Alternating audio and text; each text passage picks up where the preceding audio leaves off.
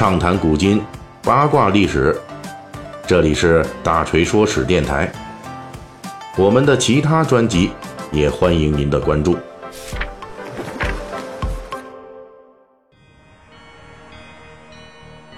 好了，本期的这个大锤说史啊，咱们继续聊这个网剧《长安十二时辰》里边的题材。呃，大锤，今天我这个嗓子哈，继续是有点闷啊。呃，这部戏呢，其实对唐代的一些风土人情的还原啊，可以说是比较用心的。其中呢，就包括一位这里边的人物啊，惊鸿一现啊，但是戏份呢却很少。这就是唐朝的长安的歌唱女偶像许鹤子。电视剧中的她呢，出场还有这个待遇啊，基本的能够比照我们现如今的，就是音乐天后这个级别的排场啊。而许鹤子的那个原型人物。还真就是历史上唐朝长安城的超级明星，这就是在我国音乐发展史上留下印记的唐朝著名歌者许和子。这个“和”就是和平的“和”。本期大锤说史呢，我们就给大家讲这电视剧之外的那个历史上的唐朝歌唱天后许和子。许和子这个人啊，主要活动于唐玄宗的开元天宝年间，可以说是大唐盛世的顶级歌者。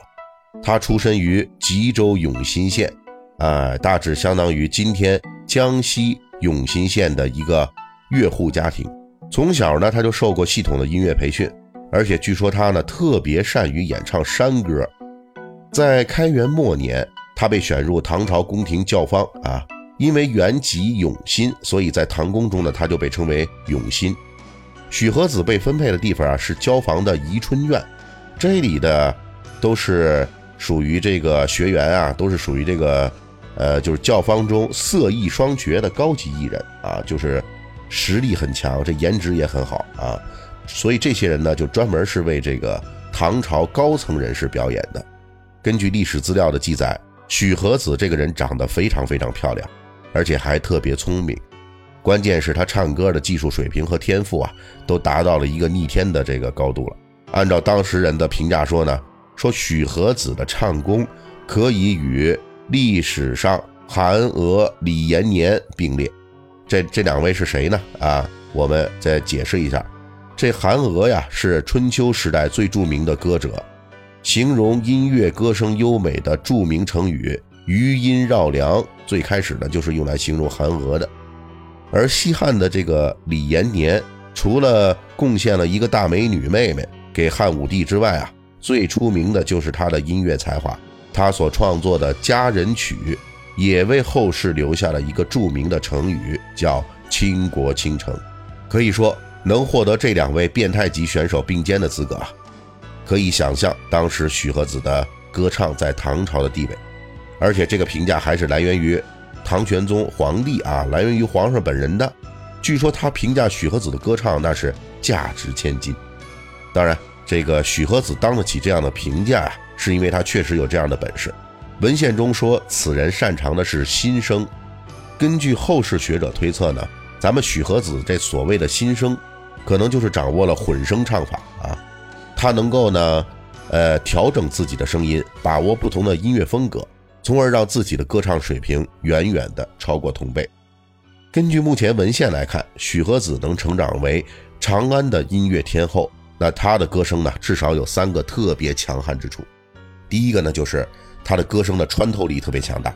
呃，传说中啊，就是人们称许和子叫声传九墨啊，翻译过来呢，就是他不用扩音器就可以一嗓子传遍长安城，就是这么霸道。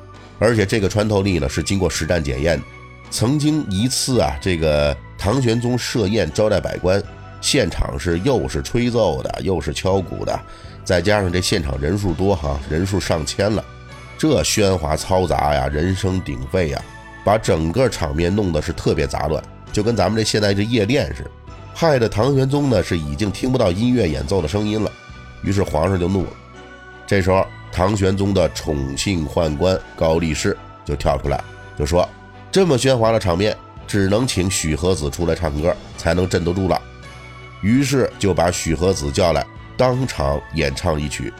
果然，许和子的嗓子一旦是飙起来呀，那音色杠杠的呀，把什么鼓声乐器全都给压制住了，大家呢也都停止喧闹了，全都被许和子的歌声所吸引。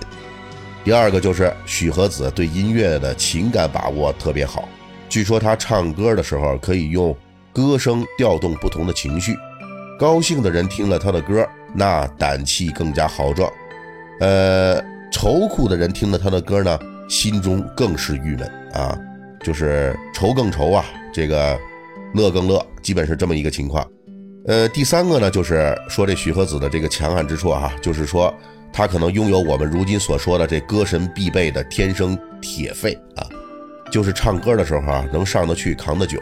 据说唐玄宗曾经安排当时名震天下的神笛手李默为许和子伴奏，那个李默也不是等闲之辈啊，他的神笛之名是因为说这个呃此人吹笛子的时候啊音色可以令风云变色，在唐玄宗面前的这一场。许和子与李默两大顶级高手的对标，那盛况到底是什么样子呢？咱们后世呢无从考证。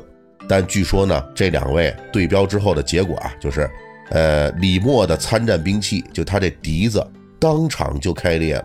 这是什么情况？我们现在讲的一句话说叫“只要高音到位啊，玻璃全部干碎”，这句话恐怕表达的就是跟这个李默的。笛子现场开裂是同一个意思。好，就是这样一个在大唐盛世中享受着超级天后待遇的许和子，他在音乐之外的故事其实是很凄惨的。首先呢，他这种凄惨是来源于他的歌妓身份。在唐代啊，这是一个很低贱的行业，教坊歌妓无论是生老婚嫁，永远啊都是在这个乐工这个低贱行业的圈子里面。虽然某些个别的优秀歌舞者会得到这种破格的提拔啊，成为官员，有这么个机会，但是这个机会啊是少之又少，而且往往呢是只提供给男性的歌者。包括红遍长安城的许和子在内，唐代歌妓们的最终命运啊，仍旧是摆脱不了乐户的身份。而且，即便是说他再红再受宠，也最终逃脱不了人老珠黄之后啊。被遣散出宫的命运，中唐的诗人卢纶就曾经有一首诗中提到，说：“君看白发永金者，半世宫中歌舞人。”说的就是这些歌妓最终的命运。那具体到许和子本人来说呢，他的命运就更加的令人扼腕了。呃，他虽然已经说是当时名震大唐了吧，但是呢，仍旧在随后到来的安史之乱面前显得是渺小无助。虽然侥幸逃出了长安城，却依旧摆脱不了兵荒马乱的困扰。后来有人曾经在异乡水上啊，就听闻到他的歌声，即便是在颠沛流离中，这许和子的歌声仍旧具有极高的辨识度。让江上的过客们一听就知道，哎呦，这是当年大唐音乐天后的独门嗓音呐！但是，一切呢，已经无可奈何了。大唐的盛世和许和子的辉煌一并是雨打风吹而去了。几经辗转，许和子和他的母亲最终还是回到长安城，不过此时早已风采不再。最终，许和子就这样无声无息地消逝于风尘之中。在明朝人的笔记中，临死前的许和子对其母亲说：“你的摇钱树要倒了。”一句话就道破了歌妓的心酸。虽然许和子的人生是不美满的，但是他的极品声音透过一千年的史书，仍旧流传到了今天，在音乐史上占据了一席之地，让今天的我们依旧能够对他的奇妙歌声悠然神往。本期大锤就跟您聊到这儿，喜欢听您可以给我打个赏。